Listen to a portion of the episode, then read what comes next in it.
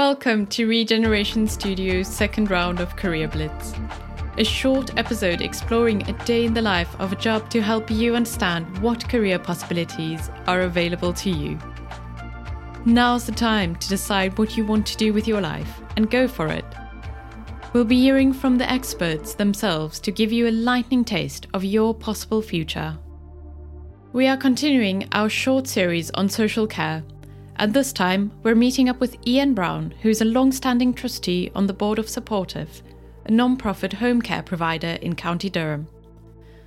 This Blitzpod will give you insight into the responsibilities of a trustee, why you might want to consider being one, and more generally, it touches on the benefits of working in social care. Over to you, Ian. To give listeners an idea of who you are, your background, your values, your studies, imagine there's a film soon to be released called Ian Brown. Can you briefly introduce yourself in the style of a film trailer? Oh, sounds fantastic. I get to be a superhero for a day. So, just in terms of who am I, uh, I'm now in my um, mid 50s. I have uh, spent my life with values based on things like a good solid moral grounding. Uh, I was a Boy Scout and then a, then later a Group Scoutmaster for many years, which instilled a, a set of values and ethics around trust and honesty and so forth. I've been in the, my career in software for my entire life since I was sort of finished school at 18. So I've yeah, I've been fortunate in that respect that I've been in a high tech industry since its infancy to some degree. I've only worked for four companies, if I get that right. Uh, so I was a technical person in my early years as an analyst programmer, initially working for GEC and then Northgate Information Solutions PLC. And then I was on the board of directors of a company in London supplying help desk software.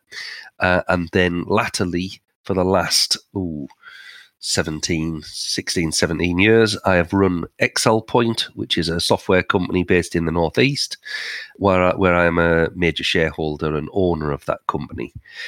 I joined the board of Supportive about six or seven years ago when my father died, and I saw how carers, uh, you know, in the home were massively important in the latter stages of life. Sadly, um, sort of supported later by my mother's death.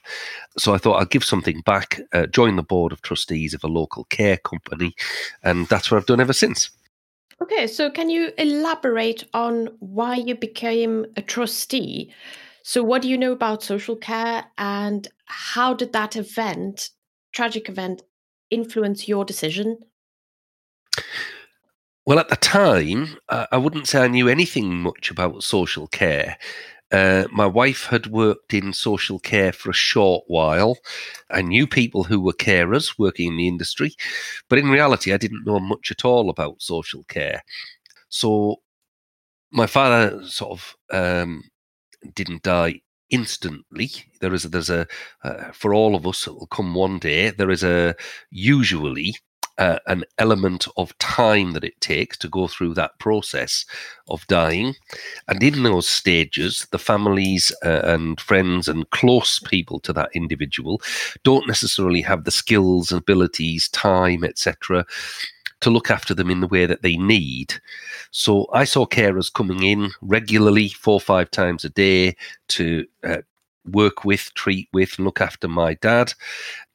And, you know, I know that these people are on minimum wage generally, have a very difficult job, you know, short spells to visit people. And it just felt like this was an industry that could be, could benefit from being improved. So, in some small way, I decided that I'll take that sort of call to action to go out there, get involved, and see if I could help to improve a particular organization. So I looked around to see one that had the same sort of values and ethics as me. Found supportive. Uh, they were branded Social Resource Centre at that time. Uh, and I approached them and ended up joining their board and been on their board of trustees ever since. Okay. Can you mention three of your values and ethics which correlate with supportive? Oh, well, my values and ethics are very much embodied into the company that I run. And we had a session, must be getting on for a year ago now, where we discussed our values and ethics. And at first, I thought this was a bit of a hot air session. You know, we had five or six of us involved, took all afternoon. Uh, but I was very happy with what we came out with, not just in the words. So the, the values that we came out with was um, trust, honesty, and integrity. Uh, and I would think that embodies my own values as well. I mean, that's such a great inspiration and reason for becoming a trustee on on the board of supportive. So I think a lot of people know the word trustee and being a well a trustee on a board, but what is a typical day like? What do you actually do? Well, as a trustee, you're not working for the organisation full time. So, um, your typical days, your normal work life, uh, but time spent for supportive is very often in meetings, helping to set direction, helping to bring external influences from outside the care industry uh, to bear, to bring best practice and learning from other sectors. And as a group of trustees, we all come from a wide variety of backgrounds, and th- therefore we can bring that pool of knowledge and experience uh, almost as a management team, an extended mar- management team, to a smallish organisation that couldn't afford all of those resources in the first place. So it's almost like a board of executives in a way. Yeah, it's it's almost like a board of executives. Ten people, get together, discuss financial issues, practical issues, disciplinary issues, diversification. You know, it, it is it is the running of an organization to some degree. All right. So to kind of wrap this episode up, why is the board of trustees important for an organization like supportive and can you mention one recent change or suggestion that you've made that contributed to the organization yeah, I think um, suggestions that we've made as a board, because we all have an input to this, we explored many different methods of diversification, including getting into um, housing and accommodation, transport services, uh, volunteering services, beyond care, etc. And the patient transport service that was introduced a couple of years ago has proved to be extremely successful. It was quite difficult to get it off the ground. Uh, it was costly. It, was very time consuming. It was a very different direction the organization was moving in. For a while, that it was difficult to pre- predict whether that was going to be successful, and it was tenuous to say the least. So we had a number of meetings uh, where we discussed should we continue this or should we draw a line under it and, and, just call it experience and move on. And in fact, it's very profitable and it supports. It's effectively a positive contributor to the caring and support side of the business and props it up financially to some degree.